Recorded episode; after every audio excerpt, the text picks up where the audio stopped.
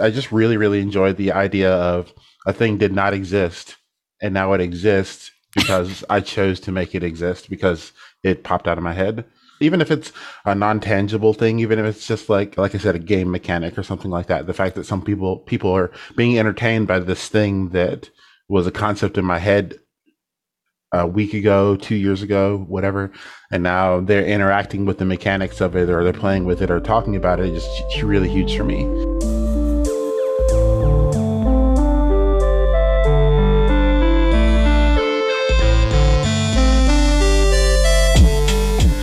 Welcome to Replay, the show that invites you to join us at the game table. I'm your host, Clara Mount.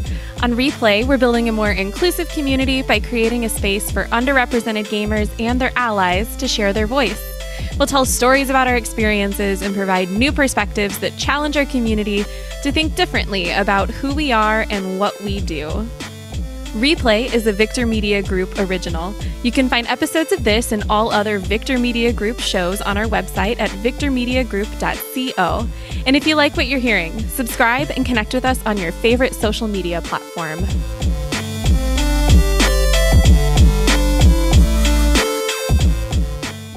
Today on replay, we have something really exciting. It's our first time having not one, but two guests, and they are here to represent the nonprofit LARPing in Color, or LINK for short. So today we have Lawrence Moore, he, him, founder and CEO of LARPing in Color, who's also a freelance artist and runs the game Pantheon. And tag teaming with him, we have Dr. Rachel Cofield, they, them, director of programs and operations at LARPing in Color. They're a queer geographer based out of Atlanta, researching how people make a place for themselves. And they also own and operate the Garden of Destiny's LARP. So, some pretty exciting people that I'm really happy to get to know today. We're going to definitely learn more about the nonprofit LARPing in Color in a little bit. But first, I just want to get to know our guests a little better. So, uh, without further ado, welcome to Replay. Awesome. Thank you for having us. We've grown a lot in the last year since you and I uh, both I got to speak uh, not not too long ago. Yeah. Um, but like it's it's really exciting to be back and get to talk about like all the changes that we've made and the direction that we're going now. And uh, at the time, I didn't even have Rachel to work with. Yeah. now, yeah, Rachel's new. Yeah, yeah so I'm super excited about like the direction we're going, and we're excited to be here and get to talk to you about it. Yeah, thank you so much for coming on. Uh, so, my first segment is mostly just kind of getting to know us and our love of gaming a little bit more. So, I've got some questions I'm going to ask you. And, Rachel, I'm going to start with you to kick off this conversation. What is the number one reason that people should care about games? So, I feel like we take things in our lives for granted so much, right? That we don't realize how important they are until almost sometimes like when we have a lack of them. And I think for me, I wasn't really thinking as much about the importance of games or even gaming communities before things like COVID, where, you know, gathering together to do things like a LARP event became more difficult. Um, mm-hmm. That they really served as a point of interaction that people needed in their lives, right? Like it gave them a hobby, an outlet yeah. for like emotions, but also just like to see people and interact in ways that they don't normally get in their daily lives. So I think gaming has a lot of potential because it allows you to explore other points of identity. In a game, you may be Link going to save the world, but in your daily life, you know, it doesn't always feel quite the same, even if you do things that are important. So I think it can be really empowering for people to have different experiences and feel that their own power matters because not only are we often isolated because we can't literally merge with another human, but like which you know some people might not want that. I'm into that. I'm all here for the mind meld. Um but like you know we don't often get the opportunity to really become another person or to share with other people the experiences you might have in a game um, mm-hmm. like to play with your own identity even right? Like it gives it can provide a space for that. So yeah. I think like games have the ability to take people to different worlds and create empathy for different scenarios and help you to even understand yourself better I love that. That is beautiful. Lawrence, Lawrence, what do you think about that? I mean, there's a reason that I bring Rachel with me these days. Rachel, yeah, I agree so much, uh, so wholeheartedly with what they just said.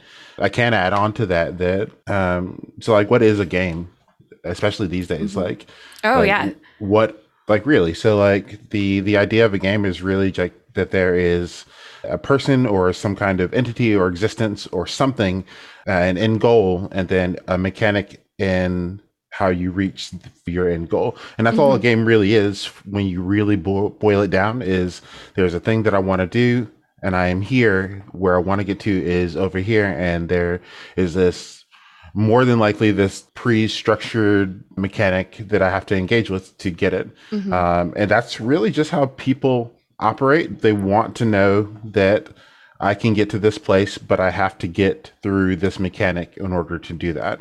It emulates life in a much more simple manner in mm-hmm. in so many different ways. Like we want to know that if I get hired at this job, that I can eventually become the the president of the company if I engage with this corporate mechanic of like schmoozing with the right people or um, mm-hmm. just doing my job well enough or whatever the case may be. And then when we get to that end goal, we look back and reflect on, hey, yeah, I did that correctly. That was like, we reflect back positively on that. And so when you condense that down to just like, how can I do this in five minutes or an hour or a weekend? that's honestly kind of what we just did is we understood something and then we engaged with the mechanic we figured out the mechanic and then we got our end goal and i think that's what's so important about about gaming is that through experiences like that, uh, that mechanic is such a core part of it mm-hmm. that uh, it, it allows us to experience different ways to explore reaching that end goal and different ways we can reach that end goal. I know that's a really kind of like blown out look or maybe a really condensed down look at gaming, but that's that's my take on it. I mean, that makes sense. I'm I'm like trying to remember there's a scholar that I read a long time ago now that said something about like games are just like you basically set a goal and then you are trying to reach that goal using constraints that make it harder for you mm-hmm. basically mm-hmm. it's like uh it's like you're willfully accepting a challenge and mm-hmm. like anytime you do that you're already playing a game and like I, I for the life of me can't remember who said that that's not my idea but i'll have to look it up later and send it to you but please no i think that's that's that's a really really good point just kind of shows why games are applicable to like everything, right? Like I I got through school in a lot of ways by treating it like a game because I was like, oh, mm. if I hit these achievements or if I hit, you know, even just like I need this certain book for this research paper, I'm going to turn that into a quest. I need to find what I need. Mm. Like that's too real. yeah, that whole element of problem solving is certainly very relevant. And I think that's where things like, you know, immersive experiences LARP. They give people to to a limited degree, but sometimes to a more heightened degree, like constraints, but also the ability to use your own creativity in solving those problems. Mm, right? Yeah, I love that. So many skills that you can pull out of gaming. Uh, so I, I don't care who answers this first, but how did y'all get into gaming? What started That's it all? Huge question. I know. What started it all? I guess for me, uh, if we're just talking about like gaming in general, like we could go back to just like playing with like Nerf guns in the in the, in the backyard. Yeah. Um, but uh, so my first like video game console was the NES. Uh, just like most kids, I was a mm-hmm. I was a big Mario kid growing up, but I didn't really engage with like video games a whole lot until uh, my younger brother was born because I was always about the experience of sharing it with someone else. And then uh, yeah. it's kind of funny as my brother and I grew up, he became much more the gamer, and I ended up just being like I like can just consuming the media, not always necessarily interacting with it. Um, oh, and so I tended to like watching him play video games, despite him being six years younger, and then and talking about it while he was playing. So like I think I was like 22 when we were playing uh, a soccer game or something together, and while we were playing the soccer game, he was just like absolutely destroying me in this game. and I started to realize that like this was like this common theme throughout the entire our entire like childhood. Like there would be a game that I'd played for years and I would introduce him to it. And then by the end of the play session, he was just destroying me at this game. And I'm just like, how? And it ended up being because like he's actually really like a really, really top tier gamer. Uh, he doesn't choose to like take that path in his life, mm-hmm. but like he wanted to, if he wanted to, he could probably go play professionally and whatever game it was. That's so um, cool. And it became this, this whole like kind of defining point of our adult lives where I realized that I'd always thought that I was really bad at games and he was average. And it ended up being that like I'm average at video games and he's just like spectacular. Uh, and it kind of changed the scope of how we interacted with each other a little bit because not that like I gained or lost respect for him in that, but I realized that I didn't have to compare myself to him as much because mm-hmm. he's just really good at this thing that I didn't realize. So he's really good at he's really good at video games. He's really good at like jumping in and, and using his mind to figure out this is the best way to do this thing really, really quickly. Where I'm more of the like I want to stand back and talk about what it looked like for him to go through that thought process, you know? Yeah. Um, so going back, that was kind of my gaming through most of my uh, childhood and teenage years, uh, mm-hmm. and I didn't start LARPing or doing like more live uh, playing until I was almost in my 30s. I think I was 26 when I started LARPing, maybe 27. Mm-hmm. Yeah. And that's probably a whole other big conversation that we'll get into because that's very tied to how we started LARPing in color. So I'll probably sure. save that for then. But but yeah, uh, mostly just video games, and then eventually watching my little brother play video games. So that's me. Oh, I love that. I love the family family angle. I played a lot with my brother too, but he was uh, much more competitive than I was about things. So like it was less fun and more just getting my ass handed to me. But no, it was still fun along the way. It's fine. Shout out to my brother anyway. what about you, Rachel? yeah, I'm fairly certain I've been a nerd since the womb. My mm-hmm. mom is a huge nerd and my dad was a huge nerd and they were different kinds of nerds. So he was like a D&D nerd and my mom was like I love fantasy and vampires nerd. Oh, right? Like so um before they got divorced, right? Like I was I was raised by both of them and then like my dad raised me after that point, but it was funny because my mom used to read me books in like the womb. what? Um what were you reading me? Are you like sitting there with an Anne Rice novel telling your little baby about this?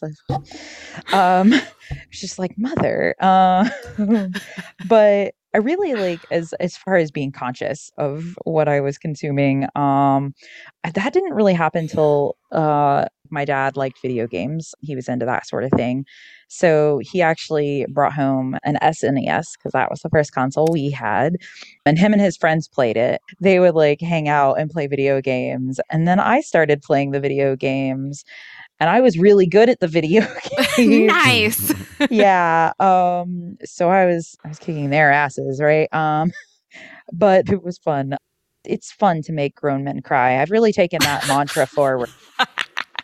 Okay. Uh um uh, I'm joking mostly. Uh, but uh, but yeah, no, know, I also likewise played a lot of video games. I've always loved like more story inspired games. So I played things like like Seventh Saga, right? Like so mm-hmm. JRPGs, RPGs. Later, we got a, a, PS1, right, which introduced me to a whole host of oh, Final yeah. Final Fantasy games because that's mm-hmm. when we mm-hmm. started playing those. And I also, similar to Lawrence, I would also be content to watch my friend play Final Fantasy, Legend of Dragoon. Like we would switch off because I had a good friend, like a bestie from like the age of four onward. And she would play, she would play, and then I would be like, I've got the guide, let me help. Right. Um, that's so cute. yeah. and th- that was like our jam.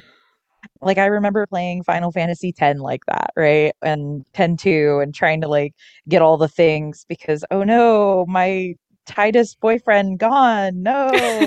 uh right. Uh Final Fantasy 10 has a special place in my heart. Um same, same. um but as far as like role play in the physical world kind of stuff. My dad was really big into D&D and I used to look at his books. He was also a Tolkien nerd too. So I was very inspired by those things. And I didn't know what the heck the books were talking about, right? Because I had never seen a 20-sided die. Right? My dad didn't have any dice around, or if he did, they were somewhere, right? So, you know, I was like, what do these mean? What's happening? Um, and uh, eventually I went to college. And in my first year, my friend John was like, So I'm going to run a newbie campaign for newbies. Who wants to join? And me and uh, my boyfriend of the time were like, yeah, let's do this. and then I ended up playing like a two campaign out of that um wow. and have never stopped yeah and he also my friends then were also larpers so that was kind of when I like I've been LARPing since I was 19. And also, Lawrence, I just realized like you might be older than I thought you are. Because uh, I'm over here like, how old is Lawrence? Lawrence great. Oh my god. He doesn't age, so I'm 37. Uh, okay, so but... you're yeah, I'm 30. Uh, yeah. Okay, cool. So that explains I mean, that. Amazing. Okay, so I'm gonna ask you a question, and I want you guys to answer it in like one sentence because this this should be I hope easy for you guys. Oh, those what, are so hard. I know. I know the hardest part is getting it in like one sentence. Um, what are your favorite kinds of games now? You guys have both done all different kinds of stuff over the years. Like, what's your favorite?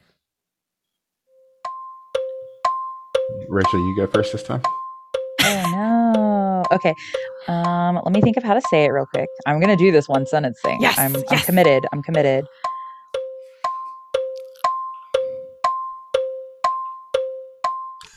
Okay, so this can be taken multiple ways, right? Um, but I think I mean it in most of the ways that you can interpret it. So, my favorite kind of games are ones with a lot of storytelling and diverse characters.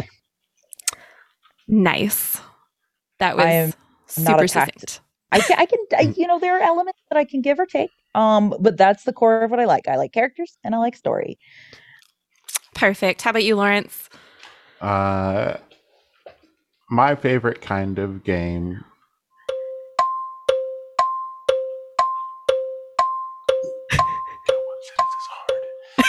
no, it's very hard. Yeah. I'm evil. I love the pain on your face right now.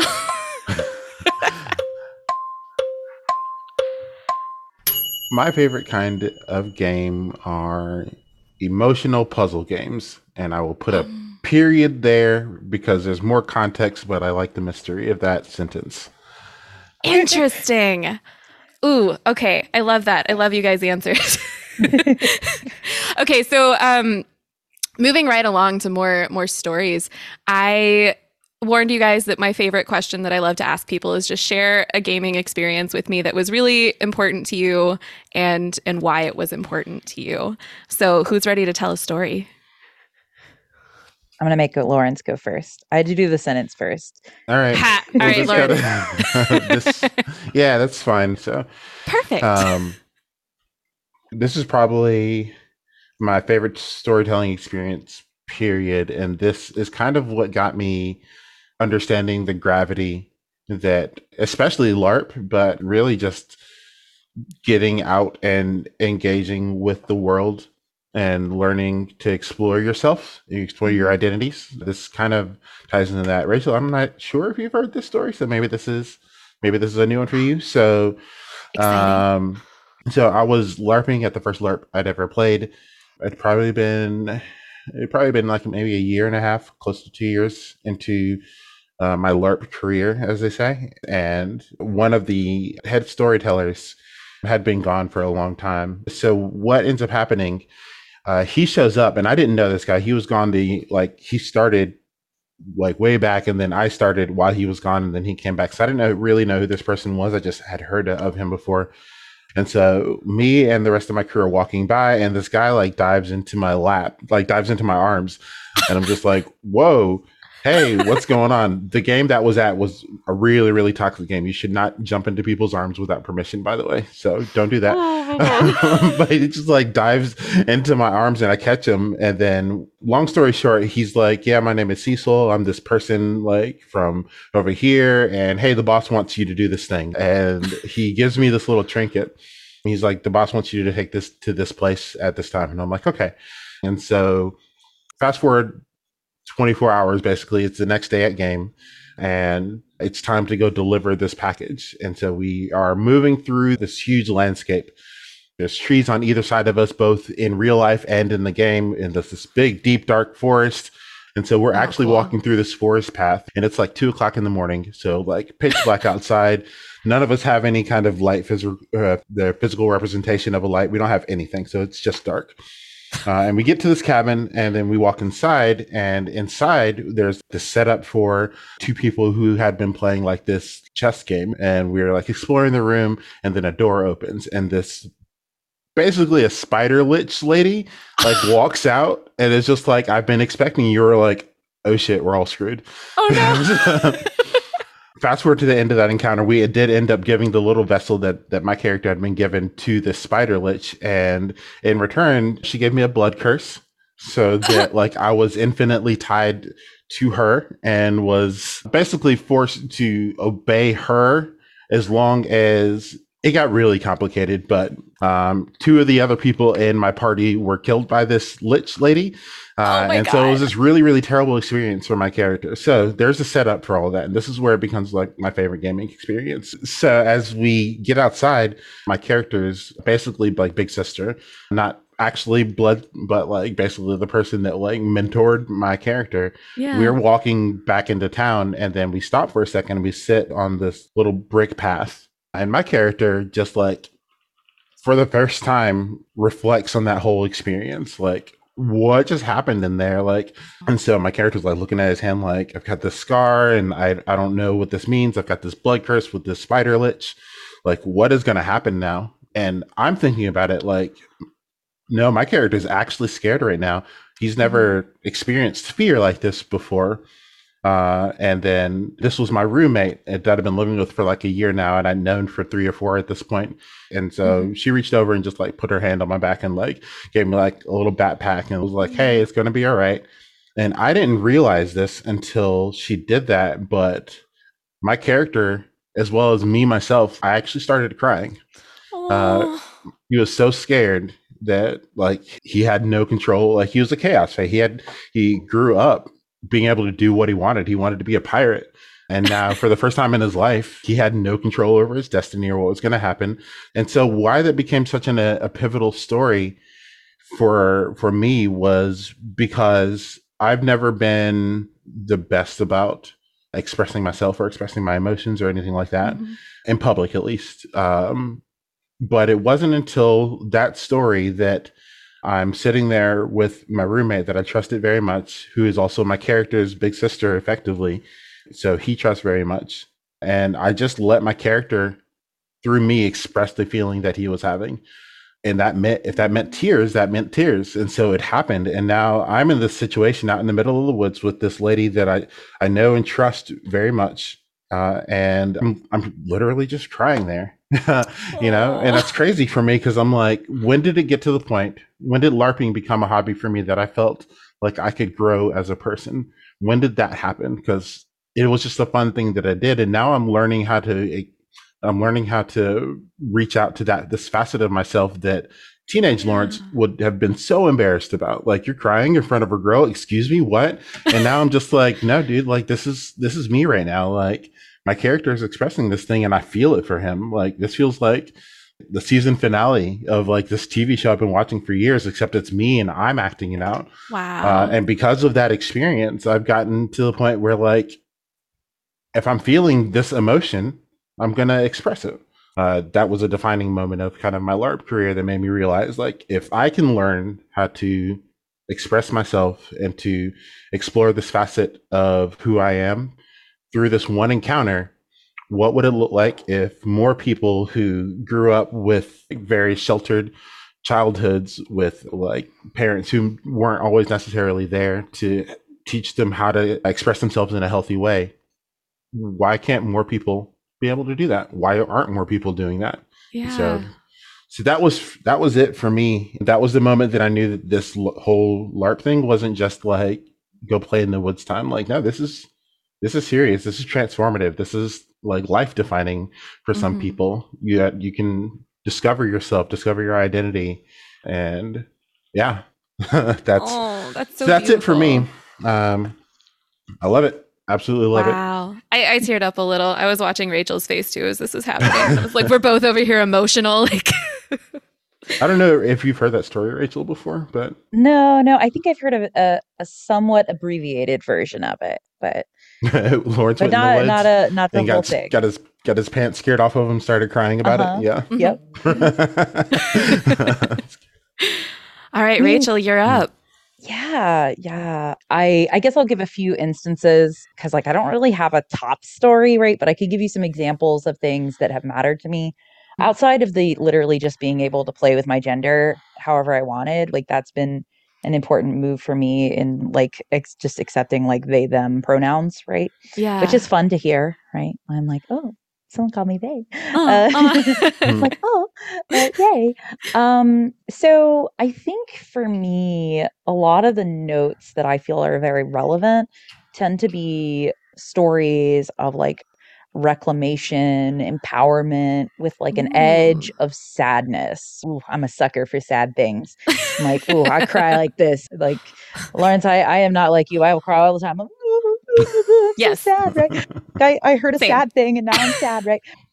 a big baby. It took me a while to get there, but that's where I'm at right now as a person. But yeah, I really like stories that are like about rebelling against the past, kind Mhm. of defeating expectations. So, like, here's a really, really quick one, right? So, we had this 1920s Prohibition era gang war kind of situation, right? Um, where there was the Don and then there was the Carmines. And so these were kind of warring factions and they had a, a, a history with one another. And every time the Don showed up, I would be in as uh, a woman in a big red fancy dress and a fur coat. I would be like, I'm Melanie Bacall. I'm the arm candy on the Don. So like, and the Don would come in and talk and she would like giggle and, and whisper to him and stuff. Well, eventually the PCs talked to the person who specifically had a beef, like personally with the Don. And he was like, What do you mean you got the Don?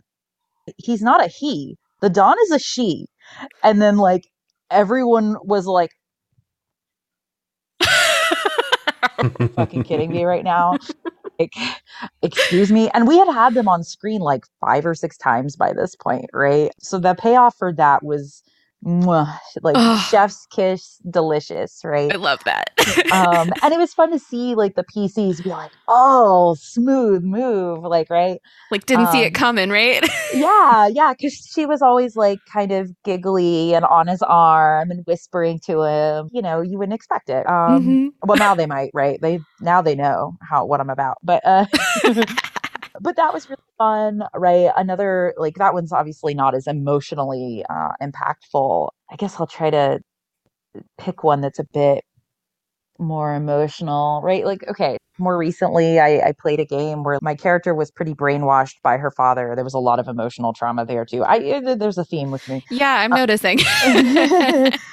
Trauma Um, babies. trauma babies yeah um but like one of the things that like happened is like her and the guy who was her best friend growing up that she fell in love with was also literally brainwashed by her father to never fall in Oh. love with her um and he did end up falling in love with the character i was playing and when he did it would do things like give him like he had like a heart attack on screen so we had to do this big ritual thing to basically hack into his brain and destroy the program that was basically killing him slowly. Um, Wow. It was, it was pretty intense. Like we did like a dive into his brain and he had to do his own thing and I had to go into his head and fight Chris Tang in a big bear suit oh. And on a stage with all of these neon lights and it was dark and it was ridiculous Oh but my like at the end of it like i had saved this person that my character really loved and cared about who was played by my real life best friend too so Aw. it was you know so i've had a lot of really good moments and a lot of them are very fuck you past right Like, yeah. Well, and then, like empowering. It's like they're in all these moments, your character was like learning about themselves and like overcoming those, like, yeah. Oh, that's beautiful. Mm. so it was just it's good right Aw. it makes you feel powerful. I think so often we are not either aware of our own power in our daily lives or like we just aren't able to make change. Mm-hmm. And so I think these experiences kind of let you know that you can to some degree. Like we might not be able to fight every bad guy and win every fight, but like there are moments that still matter. Yeah, for sure. Wow, I love that. Lawrence, Rachel, thank you so much for sharing these stories with me and with all of our listeners today. Um, I'm, I'm emotional myself. So we're going to cut to a quick break. Um, and when we come back, we're going to talk more about LARPing in Color specifically. I want to hear the origin story. I want to talk about supporting diversity in LARPing. And it's going to be a really good conversation. So stay tuned. Friends. Have you always wanted to be a corporate sellout? have I got the opportunity for you. Now you can buy my shirt, wear it to Friday Night Magic or your local Smash tournament, and dunk on everyone you know about how your podcasts are better than theirs. If you want to support my show, head over to bubblegumbitchcraft.etsy.com and load up that cart. Again, that's bubblegumbitchcraft.etsy.com so you can cover your shit in replay stickers and whatever else I come up with.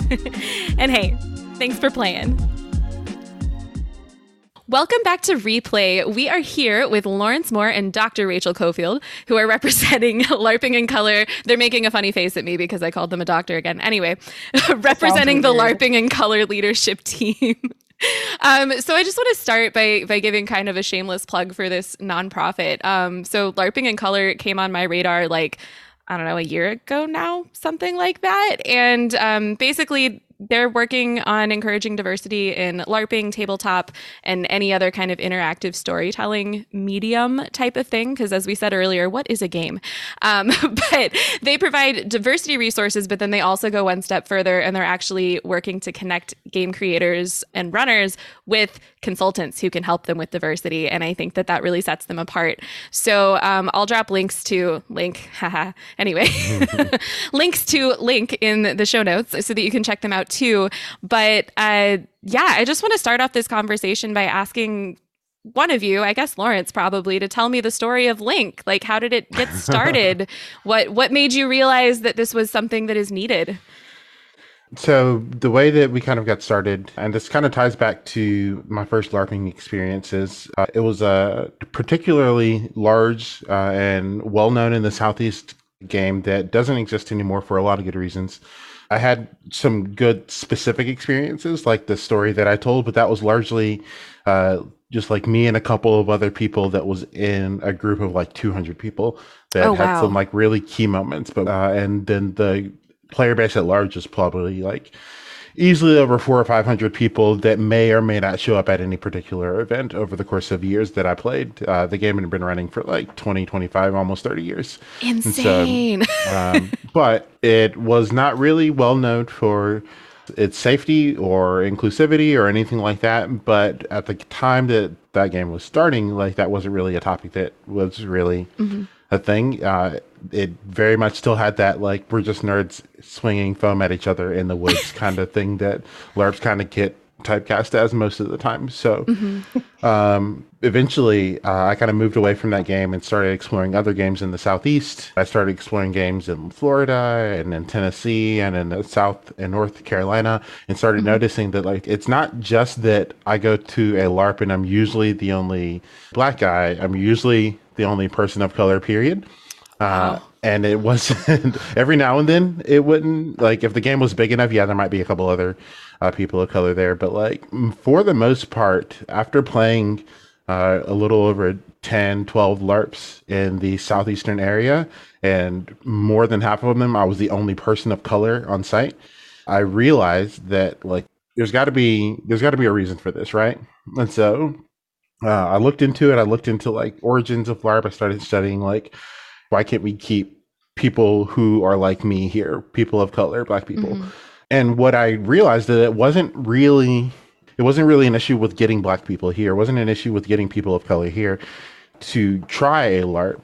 It was keeping people of color at the LARP. It was making sure they felt like they had a place there to to exist. Mm-hmm. Uh, but what ended up happening uh, was I just realized, especially after again that story that I told, like this whole LARPing thing is transformative. Like there's so much opportunity for for people to get out and just like understand themselves and get to explore mm-hmm. facets of their personality and that's not happening. That's not happening for the communities that i'm that i would like to be part of. I want to connect more with marginalized communities because i didn't get that much contact with black people growing up. Mm-hmm. so what does that look like? How do i how do i not only connect more people to larp more black people to larp more marginalized communities to larp? I wasn't out at the time. Mm-hmm. so at the time i was like really focused on like i want more black people at larp. So I found a, a group on Facebook uh, called LARPers of Color. Uh, I know mm-hmm. it's a very similar name to our organization, and it it's a group that was like specifically for people of color that were also LARPers. There were people in the group that were also not people of color, but it was specifically geared towards those conversations. Just kind of interacting with that space over the course of several months. Uh, me not really being anyone who's grown up in the diversity space or the inclusivity space or, or anything like that. I didn't know a whole lot about like how do you build these inclusive practices. And I realize this now, but that group, LARPers of Color, was built for the purpose of giving it's what I call a resource group now. So this is a group where just people who are of one community gather to be among people of that community. It is not mm-hmm. there for people outside of that community to come ask for labor or right. to ask questions. It is there for this group to exist and be able to commune with each other. I didn't understand that. I just knew that I wanted to see more people, uh, more people of color at LARP and not just come to LARP, but stay at LARP. So I asked in the group, hey, I want more uh, people of color to attend LARP. Do you guys know of like books and like things like that that we can give to game runners to make more people of color feel safer at LARP? And I did not get a great reaction because that that actually comes up a lot in that group. Um, oh. Um, there are like tons and tons and tons of white people who show up in the group and then start asking, "Hey, could you like come like give us the stamp of approval on our LARP so like more black people feel like they can come or more Asian people or just yeah. any marginalized people can come do this at come LARP with us because we really want to like we want to like do the diversity thing at a LARP and it just felt so fake. Um, but especially since I tend to have a pretty private life. My Facebook profile picture was not me. It was, I think, Jack Skellington at the time. That's kind of a recurring theme for me. And so uh, there was a lot of assumptions that I was just another white dude showing up uh, in this group asking for black people to, or people of color to do labor to make their games. Uh, so I got a lot, kind of a lot of backlash. It took me a couple days to understand why I got the backlash that I did. And after talking to some people, that's when I realized I was like, oh, there are separate spaces for, like I said, resource groups, places where you can just go and feel safe among people mm-hmm. who are like you, whether that be people of color, whether that be women, whether that be LGBTQ plus or even disabled, whatever the case may be. There's there's places that you should be able to go and just exist in that space with people who are like you and be able to just heal from being around people who understand your perspective. Yeah. Um, so understanding that now is like, well, there needs to be a place for people who actively want to make their LARP spaces or just tabletop spaces or interactive storytelling in general. They want to make these spaces more inclusive because largely they weren't built to be inclusive, not from the ground up at least. They were kind mm-hmm. of shoehorned in like afterwards, like, yeah, we'll throw in some policies like don't be racist. We'll put that in our rule book and that makes our, our LARP no longer problematic at all. Like yeah. that kind of thing. like because that's how I appreciate it. I appreciate that you don't want your LARP to be to be racist, but like there's so much more work that needs to be done. And so realizing that, mm-hmm. I was like, well, I know uh, some other people of color, so maybe if I just like start a Facebook page and people can like message me and be like, hey, so we need someone to do like a sensitivity reading for this because we want to make sure that like we're not doing anything overtly uh, overtly racist or or anything in the game and i was like i can at least do that and then just like basically treat it like a blog of my experiences as as a black person at a oh. trying to oh. to larp so like this hybrid page of like me complaining about like there not being enough diversity in larp by but also like trying to offer advice and letting people uh, message me and then try to connect them with because I do know some some people, or I should say, did know at the time. I knew mm-hmm. other people who were educated in these spaces, and I wanted to like provide connections to yeah. those people. And so that's basically how we started, kind of on a whim. I was like, I'm just going to start this page, and maybe this will be the beginning of something. People would message me and be like, I want to do this thing. How do I do this better? I'd be like, well I would do this, but I, maybe you should talk to my friend who does this thing. Do you mind like sending them a hundred bucks and then they can go like have coffee and they'd be like, maybe we can't really afford that, but like we can can we like try to work something out and be like, well, here's their contact information. And so we did that for about a year, and then realizing that more often than not, people would be willing to have those conversations, but weren't really super interested in paying for those conversations. uh, I was like, well, mm-hmm. there needs to be more sensitivity readings done. There needs to be th- these conversations need to happen, but I'm also not trying to make this a page about farming out this labor for free. And so, so I just asked on Facebook as a post in our on our page, like, so what would it look like if I started like a, a crowdfunding page, a Patreon page to crowdsource the income that's necessary to pay some of these people that I know to do like sensitivity readings and we can grow the page and get more people who are even more qualified and get really focus on education and experience as as kind of a tenet of what we do here and people overwhelmingly supported that idea that like oh, oh i can so pay good. like five bucks a month and then like more larps become more inclusive because instead of having to like go look for a sensitivity reader and then not be able to afford it i can just go to one place and then they can connect me with a diversity consultant or a sensitivity reader, or I can read blog articles. We can basically just do everything we need to to get started. And mm-hmm. I, I want to specify to get started on the path of becoming more diverse. If we can become that kind of nexus where like you come to us and we get you started and get you pointed in the right direction, then people just overwhelmingly supported that idea. Uh, I started the Patreon page at that point. Within like two or three days, we were up to like three or four hundred dollars a month wow. which is really incredible. That's um, amazing. Um, with people just like, yes, the service needs to exist. I realized that I should probably uh, do this legally because taking in large amounts of money regularly from people that I don't know should probably be something I have some kind of like, I, I should probably go ahead and get a business license. November of, it wasn't, it was 2020.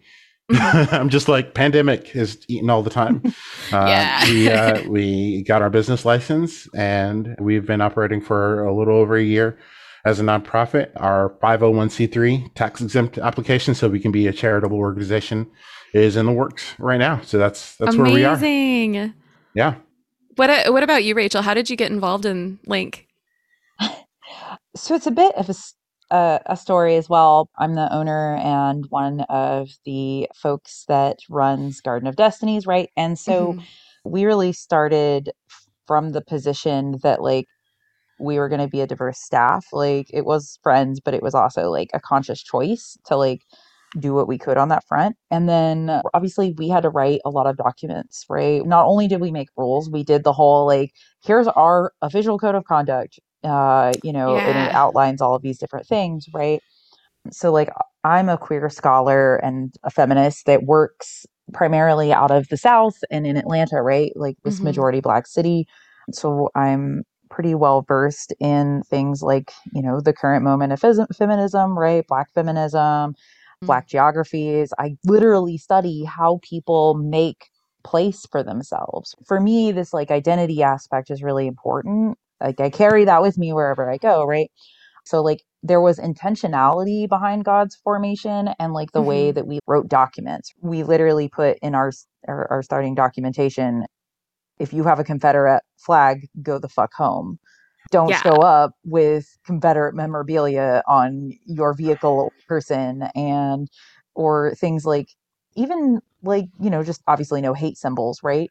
But so many larps don't even do that like small amount of effort to like recognize that you live in the us south and that people that people of color and also queer people too to some degree when they see a confederate flag it doesn't mean woo the south it means woo racism right? Yep we need to acknowledge the context we live in it's really important and so putting those things in just literal documentation is a way to make the space not just performatively safer, but like to show that you are thinking and Mhm. aware of like the issues that people face that aren't you, Yeah. right? Um, well, and it also like having it in writing somehow feels more real. Like you said, it's not just performative, it's not lip service. They're not saying we need to be nice to each other or whatever. They're saying, no, we literally do not tolerate this. And now you've got something codified that you can enforce. yeah, yeah. yeah. If you show up and you do that, there was a document, and if you didn't read our literal code of conduct, then you're telling me what kind of person you are, you know. exactly. Um, and I get that that isn't always like going to be the definitive thing there, but for me, it was important to kind of make sure those things were there because you know I'm not about that. But also, like you know, there's a certain amount of accountability that game runners need to have that I f- have found that they often did not have either historically with like larps in this region and probably all over but also like even now they're not taking accountability for things like the fact that viking settings are often a major draw for white supremacists right um so Mm. are you as a game runner prepared to take a stand and explain that you not only understand that but that like you are willing to say that that is not actually what you are going for and to say that explicitly right to Mhm. have the accountability kind of built into the space you want to cultivate i started to see more and more as like i grew as a person and like as i thought more about the spaces we made for ourselves Mhm. these were just not things that people were doing and i'm like how how in the 20 teens are people not doing this basic ash, sh- right but like you know to me i would have never thought not to do them and so i feel like the more we talk about that and get things like to people to make it easier for particularly non-academic people right and so i think like i was drawn to link because it seemed to be trying to do that educational work that Mm. was something I could take for granted because I was, you know, in academia. As shitty as that has been, uh, grad students they make don't they just make nothing. That's it. End of story. Full stop. Uh, Mhm. but like, even though I was like, you know, there, I feel like it was easier for me to take that for granted, and I don't think that most people are able to have that experience or have chosen to have that experience Mhm. and so like link seemed to be putting in the time to think about it for people that maybe just wouldn't have otherwise had that opportunity and so i like asked to be like a consultant and lawrence was like aren't you like a doctor do you want to like actually do stuff like um and i was like yeah, you're not wrong. And like I've been organizing things that's really big for a really long time. I used to run convention stuff, like stuff. yeah. Uh, I sure do love doing work. Um, for as little as that gets me, right? oh um, man. all of the esteem and all that, right? Um, I I was like, yeah, I'm down. Let's do this. Let's let's make it happen. I want to do my my part here, right? And so like last fall, was it? I think summer, fall, one of those. it was Um, right after our, our fundraiser, which was in April. Yeah, yeah. So it was right around that summertime. I defended my PhD in April. So wow. uh you got me like right after I was officially a doctor. Amazing. so yeah, that's kind of how I got brought on and like it's been a good time and I guess there's one thing I do really want to applaud specifically Lawrence, but like everyone on the team so far, right, is that there are a lot of spaces where I don't feel very appreciated and the work of being a game runner is just kind of not really well understood to be difficult. I feel like people Mhm. think that it's easy and it's really not Yeah. um, for various reasons. But like uh, working with like the Link team has been really, really good for me. I mean, it's obviously work, right? But like I always feel like my work is appreciated. And Oh, I will say that that is not the case in so many different spaces. It's it's been a good time because Lawrence is very good at like thanking people for their efforts. So that's something I've appreciated um, for sure. So it's been it's been good, good environment, right? Oh. Well, that, I think that goes to show how much of like a a positive culture Lawrence has been building from the beginning with this too, right? Like it goes well, beyond just being inclusive. Obviously, yes, I'm going to hype you up, Lawrence. Don't even don't scoff at me like this. Um, no, but like, but like, it's not just an inclusive environment. It's somewhere where they show the people that they're valued, and I think that extra step yeah. just adds. I don't know. A lot of people don't think about that extra step, right? To Rachel's point. So I think that's awesome. well, it just kind of blows me away if I can comment on that. That yeah. like like literally what we're building started in a moment of passion and frustration for me. Like mm-hmm. I've always just felt like this kid who just like I enjoy just like entertaining. I like making people happy. I like telling transformative stories. And I've never really been able to connect with marginalized communities because of the way that I was raised. Uh, and I don't want to get into like a whole bunch of family drama stuff, but just because of the way that I grew mm-hmm. up, like that was never really something I was given much access to.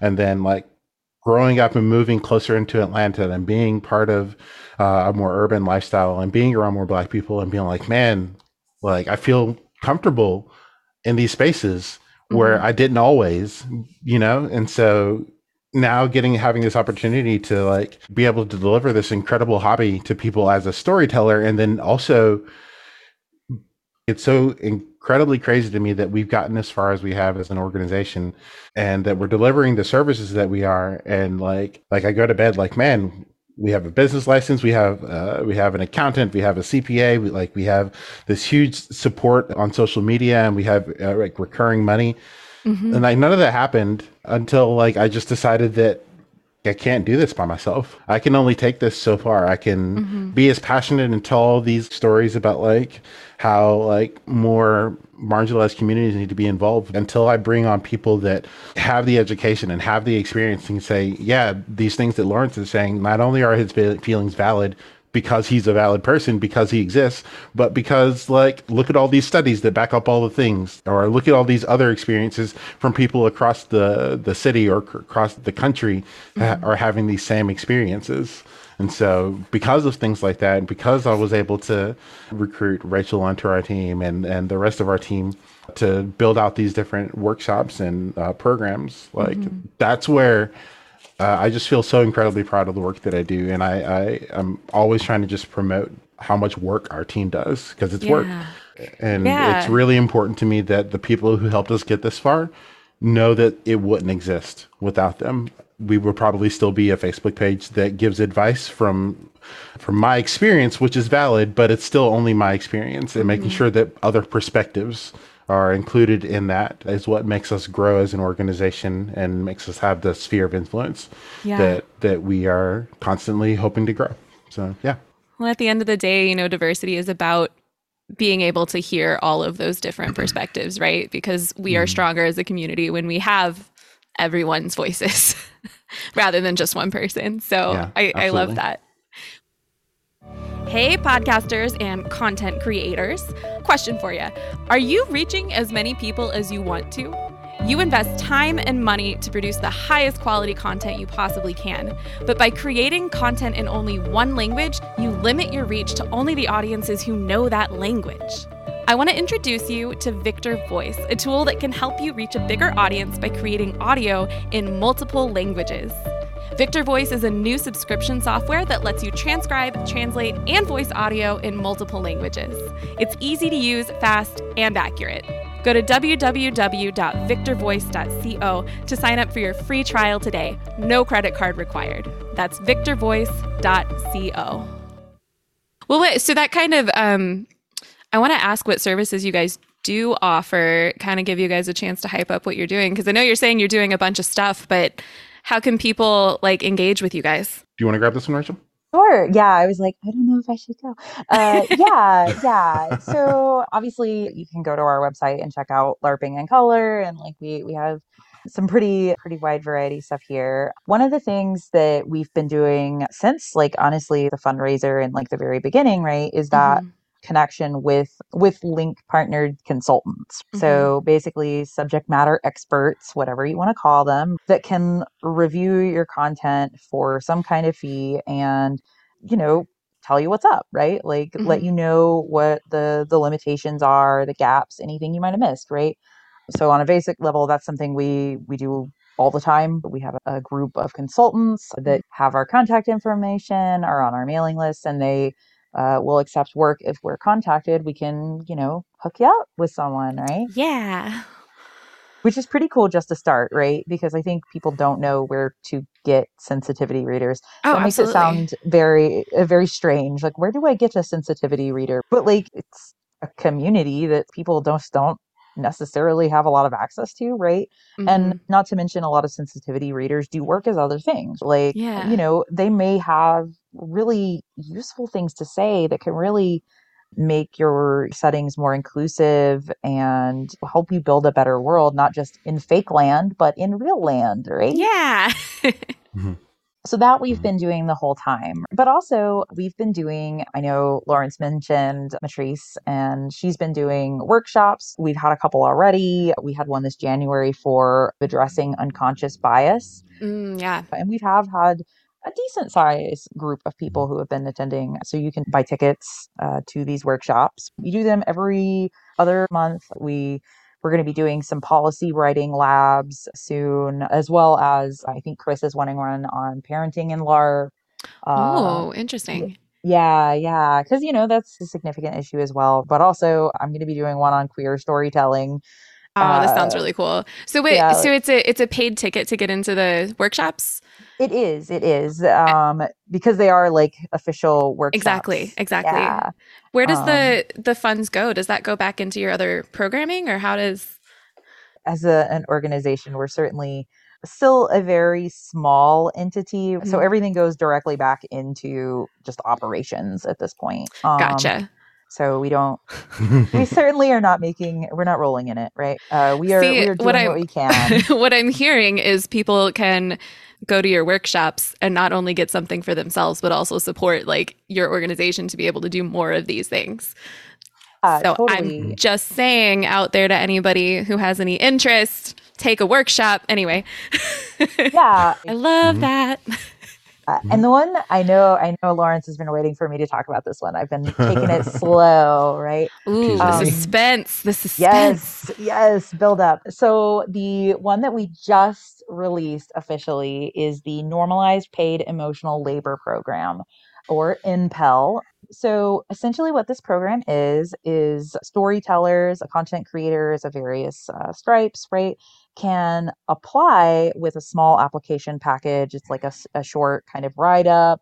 You pay a processing fee of $25. And, and again, this all goes back into the funds to continue the operations. Mhm. Um, you let us know what you are looking for in terms of sensitivity reading, the kind of goals for inclusivity that you have, and tell us about your your financial need, right? Because so many people are running LARPs that are essentially just labors of love. Hmm. They are not money making organizations. I know my LARP certainly is not. So many creators are doing these things on their own dime, on their own time. And what we are offering is this opportunity for you to apply to this program. And if you get in, then you get between $200 and $500 of sensitivity reading with a link partnered consultant. Um, awesome. uh, we've already announced it. Definitely sign up for our newsletter because they're really fun. They have a lot of link suggested stuff um, Mhm. that we kind of represent and make suggestions for those nerdy folks out there interested in role playing. Hopefully, is many of us. Yeah. Um, but definitely for more news about things like NPEL, this program is really unique because it does enable people that don't have a lot of resources to gain access to them. Amazing. And then how long do they have to apply? They have until the end of April. Sweet. Okay. We'll be plugging that throughout the next couple of months pretty extensively. Um, but we're really excited because we really we want to give people this money. Like yeah. we we really want to see this happen and connect people and help with all the goals that we we really think matter. Yeah. And I think like Lawrence was definitely onto something that I think was within the hearts of a lot of people, Mhm. myself included. I'm pretty white, but like that, you know, I'm not all the things, right? Right. I'm, like, As as a um, white queer woman, I I get this. like this speaks Yeah. to me. yeah, I I grew up in a town that was very diverse and like I know the kinds of things that it has along with it that do matter to people, right? Like it's not Mhm. just about having having a token person in the room, right? It's about actually being able to communicate and share experiences in a way where like people can recognize that there are differences in what we actually think and like take that further and like be able to listen in a way that's compassionate. Because Yeah. like I think sometimes it can be hard to accept, you know, oh, my baby, right? My baby, the thing, my creation, right? That instantiation of world making and storytelling that, like, me and Lawrence, right, both said was so powerful to us. I think it can be hard to accept critique on that, especially because it becomes a part of you, right? But like, w- we need to reflect on that. We need to be Mhm. able to do that in ways that show grace, right? um, so that people can can get better and do better and create better worlds for people in the fake one and the Mhm. real one, right? that was so beautifully stated. No, thank you. I just made it up just then. One of the things that's really important to us about this NPEL program is that it's called the Normalized Paid Emotional Labor Program. So we kind of have two directions that we take with our content. We have content that kind of looks more at like how do we make our current generation of LARP organizers the most well equipped to be able to make the spaces that they build diverse and inclusive and uh, open to everybody. And then we kind of have other programming content that's focused on future generations and making sure that the people who are coming up who are current LARPers or kids and people who are teenagers who are going to be LARPers that run games in the future? How do we make sure that Mhm. we are normalizing the practices that we are trying to introduce now so that when they are up and they are starting to create their own games and their own spaces, their own tabletops, their own interactive mediums, make sure that they just have this understanding that like, yeah, of course, why wouldn't you do a sensitivity reading? That's just that's just the standard. And so we have content that uh, kind of focuses more on like, hey, as a player, make sure you're expecting these kinds of things from your organizers. If you're not seeing it, you should call it out, or you should go Mhm. talk to them, or you should do these things. And so with the with the NPEL program, that's kind of what we're we're trying to do is like instituting this like, yes, you should be paying for this this emotional labor because the people that have to teach you why these things are not okay to have in your content they have to rely on their experiences they have to rely on their trauma they have to rely on all this stuff that they've gone through in the past to make you understand that so that needs to be compensated Mhm. but at the same time we realize that the current generation did not grow up with these practices i'm ecstatic that people can come to us and we can help them with paying for that because it's not Yeah. necessarily completely their fault that that expectation wasn't set for them when they were learning to LARP. So we can't Mhm. hold them 100% accountable for the past, but we can ask, ask them to step up their standards so that the future is better. So that's that's really the emphasis with NPEL. It's Mhm. not only just making sure that current generations are instituting these things and eliminating those barriers of entry for inclusivity, but also making sure that people understand that going forward, these things need to be built into building a LARP, just like Yeah. how uh, a boffer LARP will make sure that their weapons uh, are not physically painful to be to be Mhm. contacted with. Making sure that it's safe for your your marginalized communities to interact with your story content is just as important as making sure that the physical contact is safe as well. So that's what we want to emphasize with this program. I want the game to hurt you, not the the game to hurt you.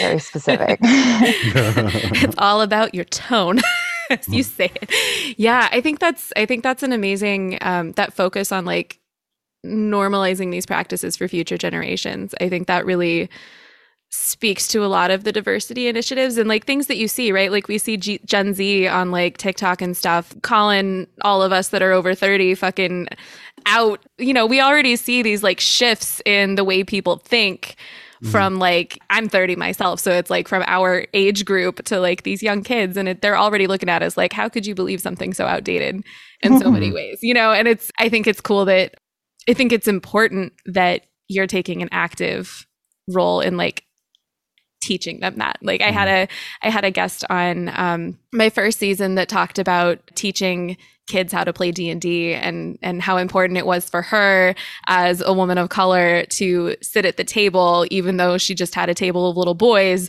and like prove to them that you know a woman in a position as the GM is normal hmm. and like to carry that forward with them and I think that's you know it's the same type of work in a different way so important absolutely yep we're here to make sure that that work is is expected that it is something that you go to a LARP, and if you don't see that a sensitivity reading has been done and that there's been no care put into the code of conduct, like Rachel mentioned earlier, mm-hmm. that if that stuff isn't there, you don't go to that LARP. Mm-hmm. Uh, like you wouldn't go to a LARP that doesn't check to make sure the cabins are habitable.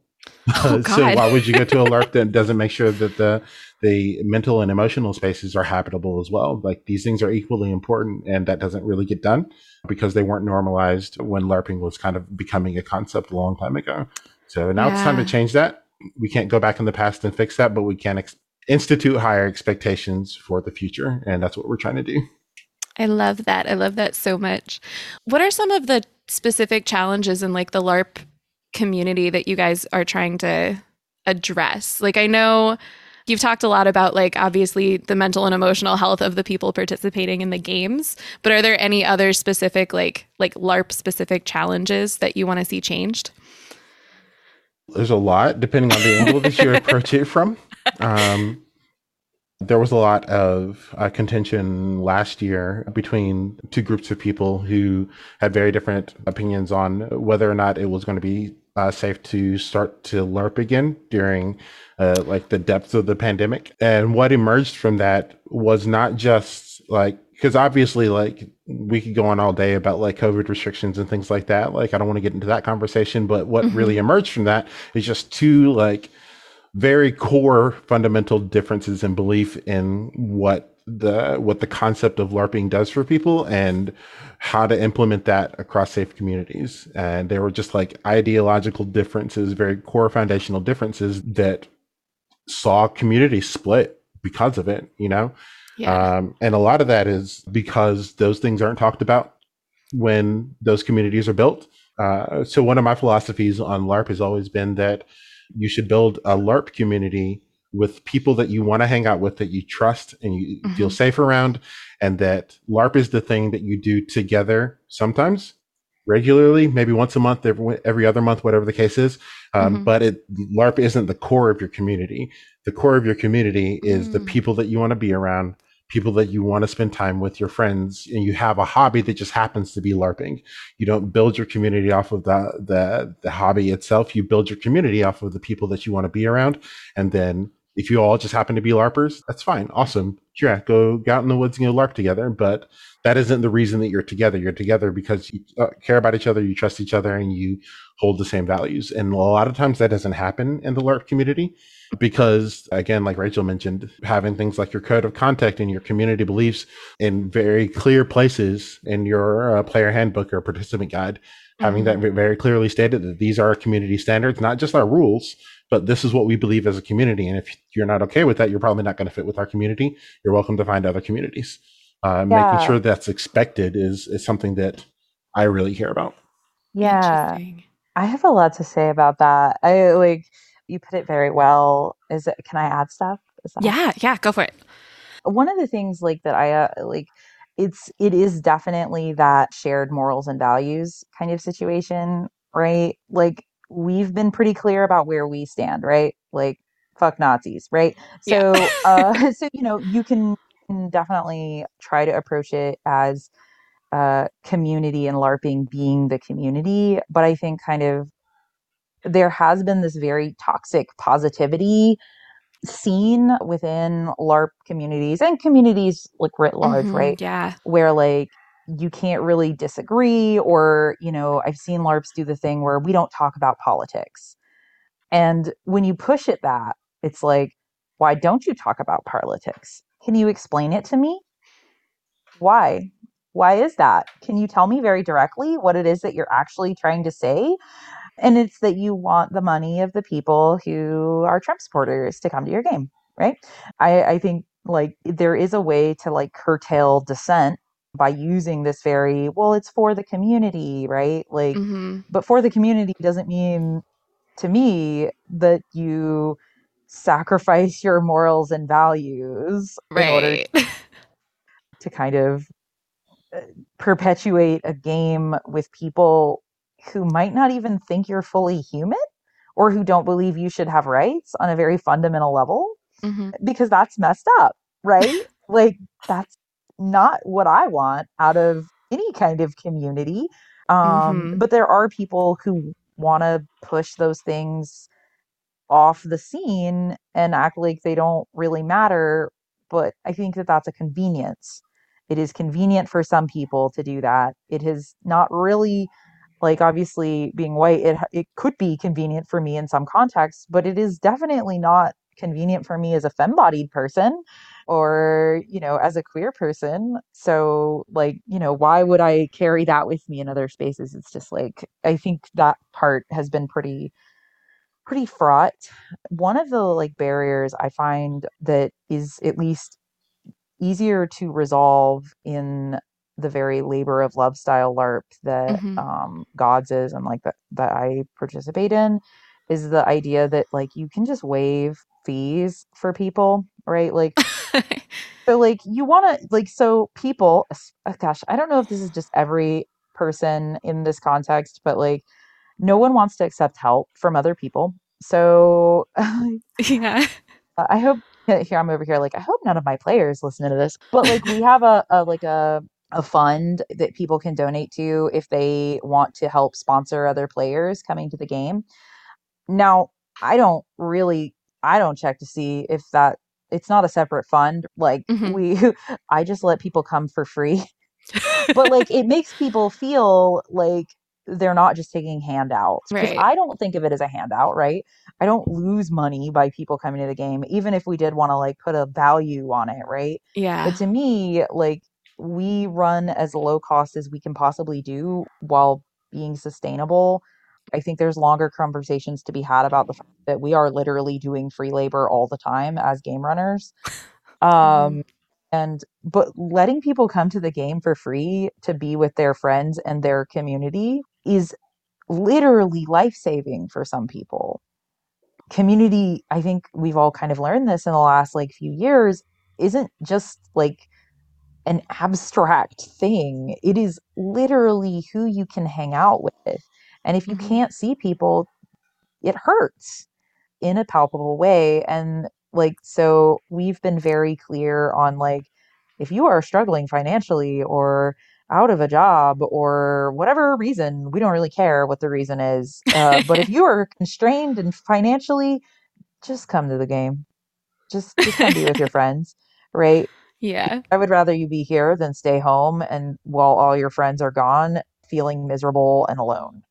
Yeah. Um, because that is a terrible feeling. I want you to come here. And that's like kind of my goal is to just reduce that cost Mhm. um, and let people know that it's like safe to not only ask for help, but to just like that this is a space they can have too. Yeah.